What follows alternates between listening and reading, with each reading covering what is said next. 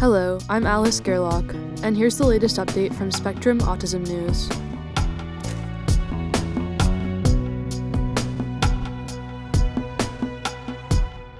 Polygenic Risk Scores for Autism Explained by Georgia Guglielmi.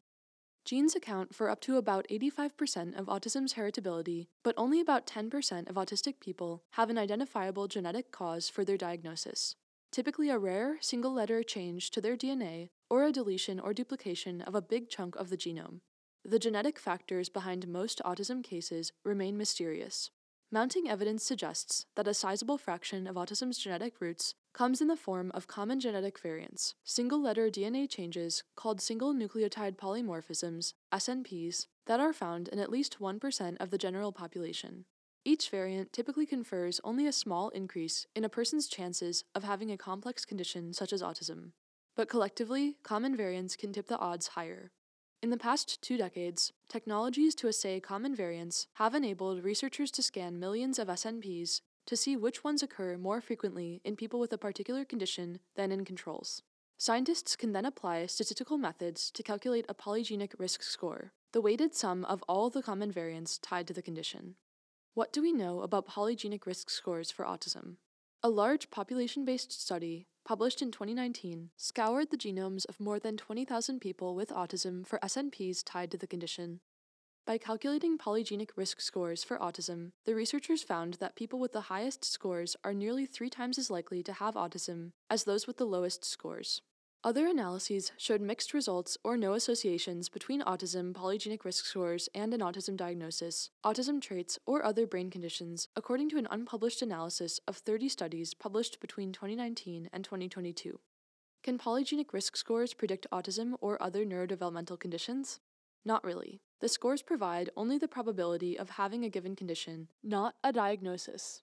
And for people in the general population, in which the prevalence of autism ranges from about 1 to 3%, Having a polygenic risk score that even triples the odds of autism doesn't substantially increase their chances of actually having the condition.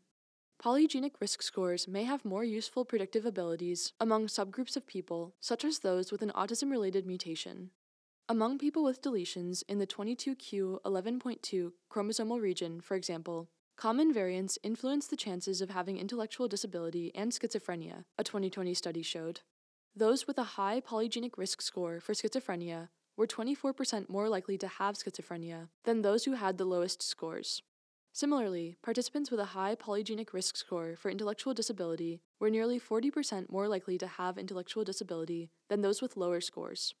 There's no utility of using polygenic risk scores to predict autism in the general population unless, but that remains to be explored, you are able to single out a group with an already increased baseline risk, says Jacob Vorstman, associate professor of psychiatry at the University of Toronto in Canada, who led the study on people with 22q11 deletions.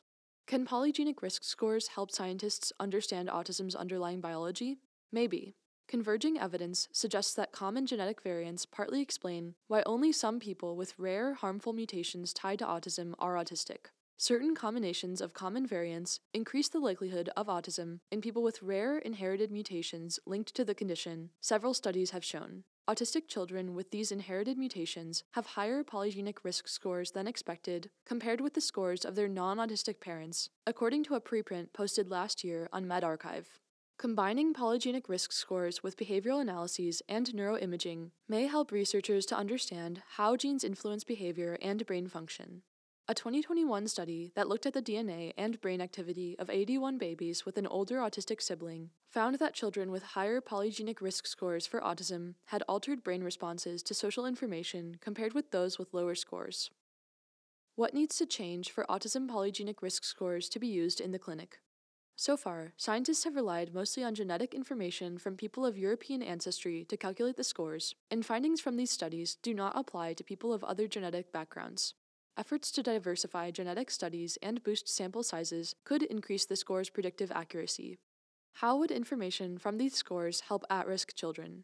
Information from polygenic risk scores may one day help doctors make accurate diagnoses and enable parents to look out for signs of autism in their child at an early age. It may also help clinicians and parents avoid delays in getting a child access to early behavioral interventions, which have been shown to ease some autism related difficulties.